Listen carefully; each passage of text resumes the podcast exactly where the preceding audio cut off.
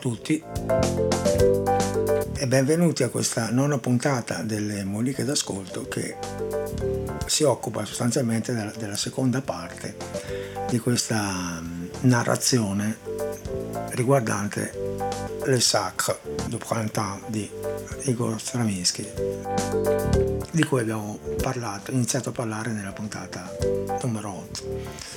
è divertente questa roba di cioè, spezzare no, in puntate perché è più che altro una questione di, di, di, di, lunghezza in realtà ci poteva fare tutto insieme ma comunque così fa un po' più figo no? ehm, allora una delle cose che, che delle tante cose che, che non ho detto, eh, anche perché non tutte le so,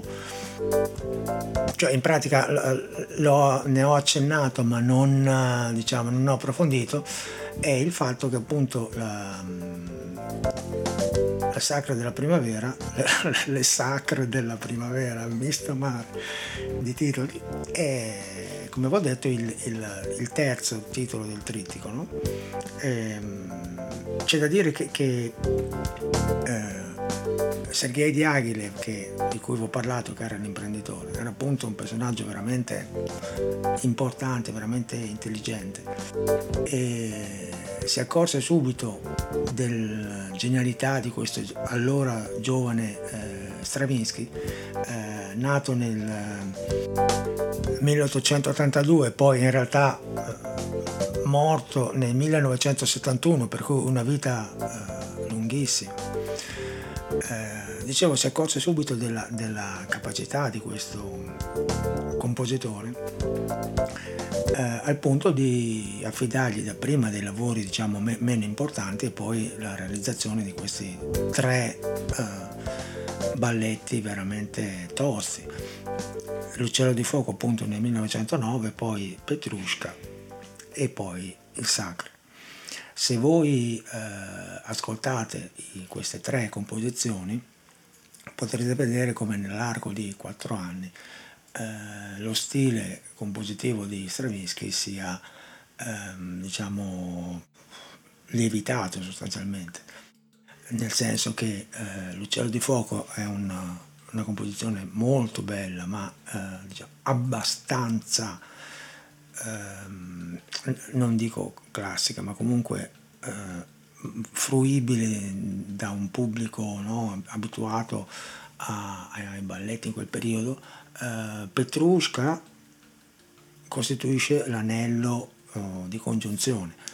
E perché? Perché ha in sé eh, moltissime di quelle che poi saranno le caratteristiche della sagra se voi ascoltate eh, Petrushka vi rendete conto come in realtà ci sono proprio degli elementi che, che poi Stravinsky nel, nel Sacre eh, porterà a, diciamo così, a, a compimento. Um, per cui eh, Diaghilev tra l'altro era il, un teorico del fatto che una composizione coreografica mh, mm, per essere importante doveva avere tutte le sue componenti ad alto livello, per cui non solamente una coreografia ad alto livello, ma una musica di alto livello, scritta da un compositore di alto livello e, e voglio dire, lui utilizzava personaggi tipo Stravinsky Debussy per dire, e poi anche eh, scenografie di alto livello, eh, ha collaborato anche con Picasso, per, dire. per cui un personaggio veramente importante, tra l'altro eh, di cui Stravinsky è diventato poi amico intimo, eh, al punto tale che eh, Diaghilev è morto molto prima di Stravinsky, ehm, intorno agli anni 30. E comunque Stravinsky poi ha voluto essere seppellito a Venezia in, vicino alla, alla, tomba del suo amico, per cui un legame diciamo artistico mo, molto molto denso. Come dicevo la volta scorsa, la novità più importante di questa composizione è la, la fortissima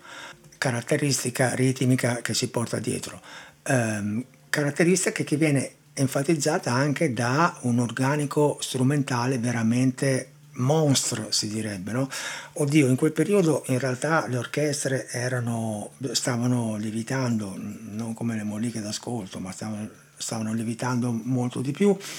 nel senso che si assiste al fenomeno un fenomeno che poi viene chiamato gigantismo um, orchestrale ehm, per cui l'orchestra del Sacre non è in assoluto una delle più oh, numerose. Ehm, c'è ad esempio l'esempio più eclatante della sinfonia, l'ottava sinfonia di Mahler, detta Sinfonia dei Mille, non perché fossero metà di mille, ma perché erano proprio mille, cioè tra coro e orchestra era un, no, una compagine strumentale mostruosa. Comunque, Mm, e poi, che ne so, anche nella Salomè di Strauss, no? l'orchestra di 113 elementi. Immaginatevi quella povera cantante Salomè che deve fronteggiare no? un'orchestra di 113 elementi tra lei e il pubblico. Comunque l'orchestra del, Sagre si batteva insomma, in maniera abbastanza importante perché era fatta di 99 eh, elementi con eh, un'orchestrazione mh, mm, abbastanza particolare, soprattutto per quello che riguarda gli strumenti a fiato. Uh, leggo perché non vado a memoria. Uh, c'erano tre flauti grandi, poi flauto piccolo, qu- quattro oboi, corno inglese, clarinetto piccolo di cui vi ho parlato, clarinetto basso, un strumento um, non così usuale da un suono meraviglioso. Il clarinetto basso poi diventerà uno degli strumenti più eh, importanti, anche se usato poco, anche nella musica jazz per esempio. Eh, I fagotti, quattro, un controfagotto, poi c'erano otto corni, eh, trombe piccole, trombe in do, tromboni, due tube, il, il reparto percussioni, poi c'erano cinque timpani, due timpani grandi, tre timpani piccoli, gran cassa, tom, piatti, triangolo, tamburello, basco, guiro e poi c'erano uh, gli archi che poveri dovevano fronteggiare tutta questa uh, marea di, di, strumenti a fiato, ma devo dire che nel, nel sacre gli archi hanno un ruolo principalmente di sostegno ritmico e non hanno mai parti melodiche veramente importanti. Ma come muoveva Stravinsky questa enorme eh, compagine orchestrale eh, a livello ritmico. Um, in pratica, um, per semplificare ovviamente perché la, partitura del sacro è estremamente complessa, lui agiva uh, in due direzioni. Uh, la prima è quella che già, vi ho già fatto um, così, uh, ascoltare la volta scorsa, cioè su una um, struttura molto scandita di pulsazioni ritmiche da parte degli archi eh, fa intervenire i fiati con degli accenti che tra l'altro sembrano um, essere casuali, diciamo, ma in realtà se uno analizza poi eh, la partitura si rende conto che questi accenti sono costruiti eh, in modo speculare, nel senso che partono, arrivano a un certo punto e poi eh, praticamente vengono ripetuti esattamente in senso speculare eh, al contrario. E, e, questo è l'esempio del secondo pezzo che vi faccio un attimino eh, risentire.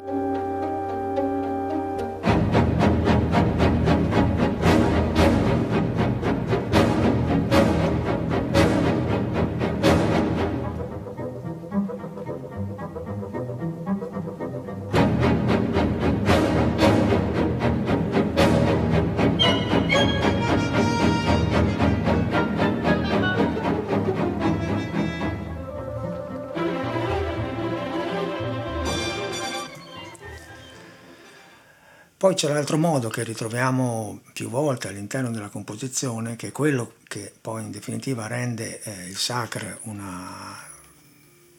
un lavoro così articolato, così complesso, che è quello di cambiare l'unità ritmica,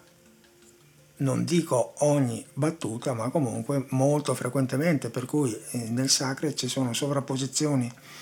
e sequenze di ritmi diversi, per cui 4 quarti, 3 ottavi, 6, 5 sedicesimi, ehm,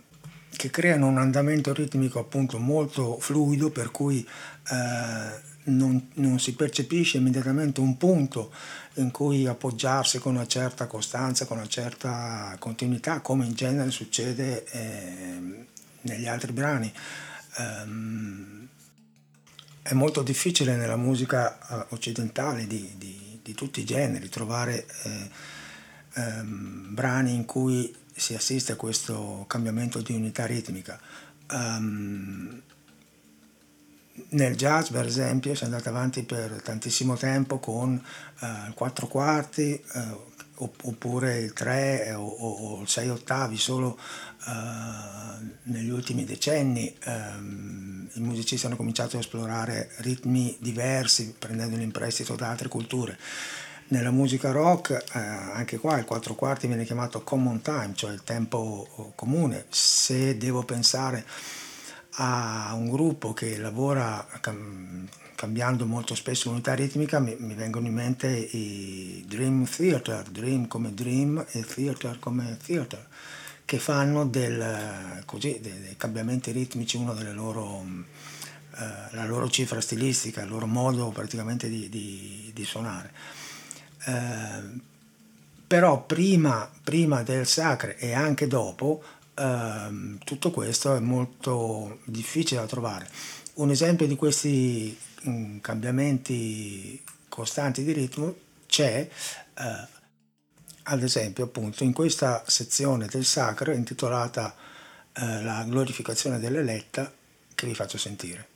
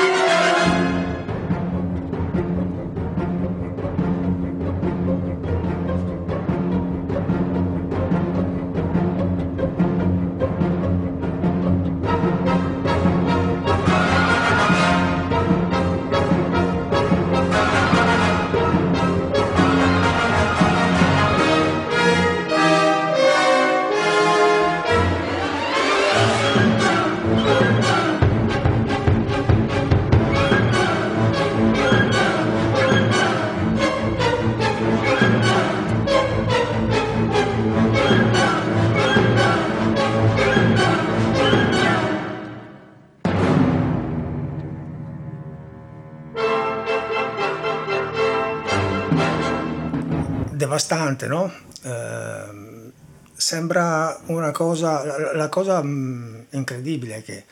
eh, sembra una musica molto tribale, molto uh, primitiva, um, in realtà è costruita tutta dall'inizio alla fine con una sapienza e con una mh, mm, capacità incredibile. Um, cioè l'effetto che Stravinsky ottiene è quello di una musica um, che sembra venire dalle popolazioni primitive perché è aggressiva, è, è grezza, è, è, è sporca no? come, come, tipo di, di, volutamente, come tipo di, di, di sonorità e di, e modo di, suonare. In realtà questo effetto appunto è, ottenuto uh, a tavolino uh, da una mh, mm, persona molto colta che non ha lasciato nulla uh, al caso. Se a voi è mai capitato, a me è successo di, di vedere um, una rappresentazione eh, sia uh, esclusivamente in forma di concerto, cioè solo con l'orchestra, sia con la coreografia, a me uh, sono fortunatamente capitate entrambe le cose, ehm, vi potete rendere perfettamente conto di quanto sia meraviglioso vedere una massa orchestrale e una, un gruppo di danzatori muoversi eh, su questa musica, muoversi tutti all'unisono con una precisione e con una preparazione, una professionalità pazzesca che, dalla quale però traspare un, un, una, un coinvolgimento veramente importante. Oltre a questi, all'aspetto ritmico poi ogni tanto nel sacro ci sono anche dei momenti, pochi per la verità, di, eh, in cui la, questo magma ritmico sonoro si acquieta e si creano delle, delle oasi di, di, sonorità molto molto suggestive in cui prevale mh, ad esempio la, la ricerca di suoni ottenuta soprattutto attraverso un uso sapiente, eh, anche in questo caso, degli strumenti a fiato principalmente, come in questo eh, esempio.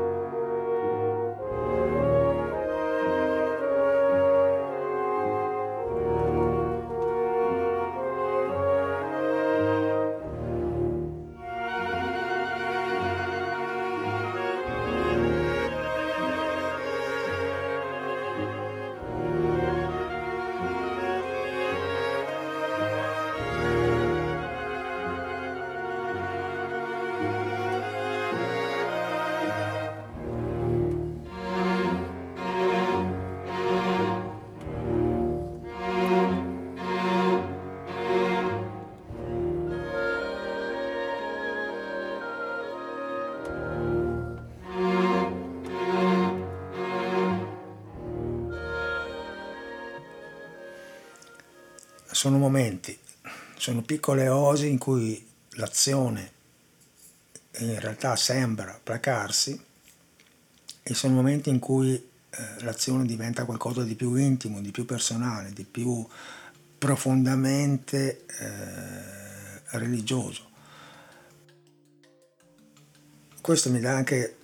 così l'occasione di, di chiarire un, un, concetto, nel senso che molto spesso si dice che la musica è un linguaggio universale che parla, uh, che lancia messaggi, no? in realtà uh, non è nelle caratteristiche della musica quello di poter significare delle cose, cioè dare uh, dei significati, non fa parte delle sue possibilità, non ti può indicare delle cose, non può lanciare dei messaggi, a meno che non ci sia un testo cantato, scritto, ma quello è un altro, un altro, discorso. C'è da dire che però la musica agisce con le, le sue armi che sono notevoli, l'uso dei colori, dei timbri strumentali, la dinamica, la velocità e, e il, il, modo di, di, fraseggiare per creare delle eh, emozioni, per creare degli stati d'animo per parlare a, a, all'essere umano mh, in un linguaggio eh, estremamente intimo, estremamente eh, personale. Nessuno ti può dire che questo brano, solo ascoltandolo, abbia un titolo che Danze primaverili, che sia tratto dal Sacro du Printemps di Stravinsky, però il suo andamento così lento, così eh, carico di, di, di, di, una sottile eh, tensione e mm, che fa presagire qualcosa che, che, che arriverà, eh, senz'altro non può non avere una grossa eh, valenza, ad esempio eh, spirituale e secondo me anche eh, religiosa nel senso più eh, profondo del termine. La musica e i suoni, ovviamente, se, se ascoltati con, con attenzione, hanno il potere, però di aprire cassetti della memoria, di aprire i cassetti del nostro stato d'animo, della nostra emotività e di metterci a nudo con le nostre fragilità e anche con le nostre forze e di farci comunque riflettere e, e crescere. E eh, il Sacro du Printemps è uno di, di, di questi brani. Eh, non a caso è un brano che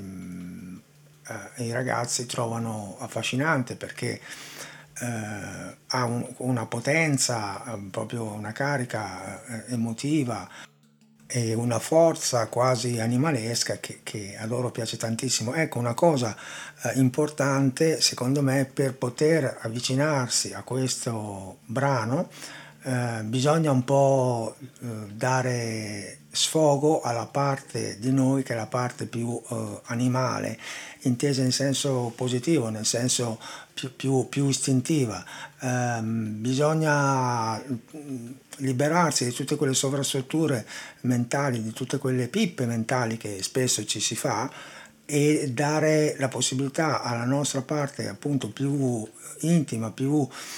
animale di venire fuori e di, di, di vivere queste sensazioni, queste eh, emozioni eh, appieno. Per tornare un po' sul pratico, dopo questo volo pindarico che eh, eh così ogni tanto mi, mi, mi, mi, vengono questi voli pindarici che sembrano non centrare con l'argomento, ma in realtà poi c'entrano in un senso più, più ampio. Oh, e per concludere questa uh, mollica volevo um, farvi sentire un, l'ultimo um, brano del Sacre, vi faccio sentire il primo, un, un, paio di brani in mezzo, l'ultimo che è il momento clou, nel senso che la, la danza sacrificale dell'eletta, che come vi dicevo la volta scorsa è l'unico brano mm, in cui era prevista una parte eh, solista, appunto il resto sacra è una danza di di gruppo e volevo farvelo sentire perché è il brano in cui eh, questo discorso del ritmo, cioè della sovrapposizione di ritmi diversi, è veramente mh, al suo culmine, nel senso che in questo brano quasi ogni battuta ha una metrica diversa, il che rende questo brano l'ideale eh, conclusione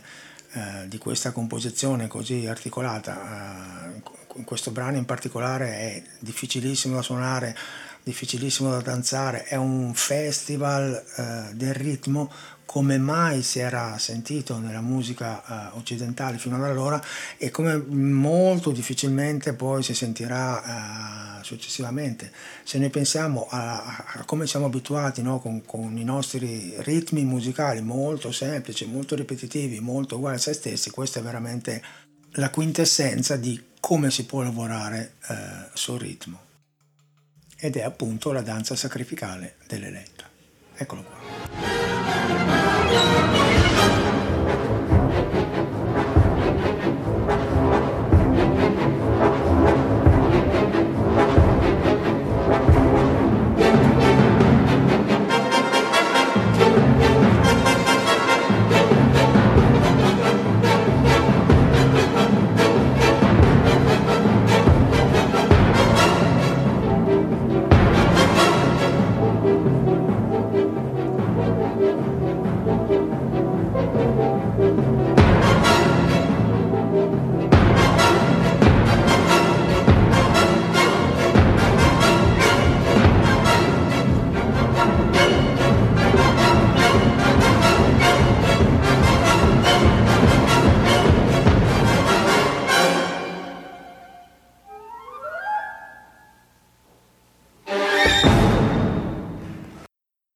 Ecco, una delle... Beh, dopo, dopo questa cosa cioè, bisognerebbe avere un attimo di silenzio oppure scatenarsi in un applauso devastante, ma eh, che non si può fare in questo caso. Volevo comunque così eh, dirvi che di eh, esecuzioni del Sacre, Sacre ne trovate tantissime sia su YouTube sia nel sulle varie piattaforme, sia, vabbè, ormai nei CD non si adoperano più, però mh, mm, è uno comunque dei brani più uh, registrati della discografia mondiale. E, ehm, mh, ce ne sono appunto parecchie di registrazioni. Io oh, amavo e amo tuttora molto una registrazione di, eh, in cui il direttore d'orchestra era Pierre Boulez, Boulez, Boulez Uh, c'è chi ama molto la versione di Leonard Bernstein di cui abbiamo parlato a proposito della Lacrimosa, che è molto bella anche quella. Uh, ognuno poi trova diciamo, il suo direttore, la sua mm, esecuzione di riferimento. Mm, per preparare queste due molliche d'ascolto eh, ho scoperto anche un'altra versione molto intrigante che tra l'altro è quella di tutti gli spezzoni che voi avete sentito a parte 1 che è di un um, direttore d'orchestra uh, finlandese che ha un nome abbastanza complicato, è Esa Pekka Salonen, Esa come Esa Pekka con la K Salonen, che è veramente, eh, cioè da un punto di vista diciamo così de- della ripresa video e audio non è il massimo, nel senso che il video è un po' sgranato e la ripresa audio mh, non è un granché, ma è di una grinta, è, una, è molto aggressiva, è velocissima tra l'altro e, ed è veramente molto molto interessante vi consiglio di, di, di ascoltarla e di guardarla. Uh, detto questo spero di aver eh, reso un servizio soprattutto a questo grandissimo brano che ha fatto la storia della musica e della danza e con questo vi saluto e vi do appuntamento alla prossima mollica dove magari affronteremo un argomento meno, meno tosto ma magari anche no perché ogni tanto un po' di tostaggine ci vuole. Ciao a tutti e fate bravi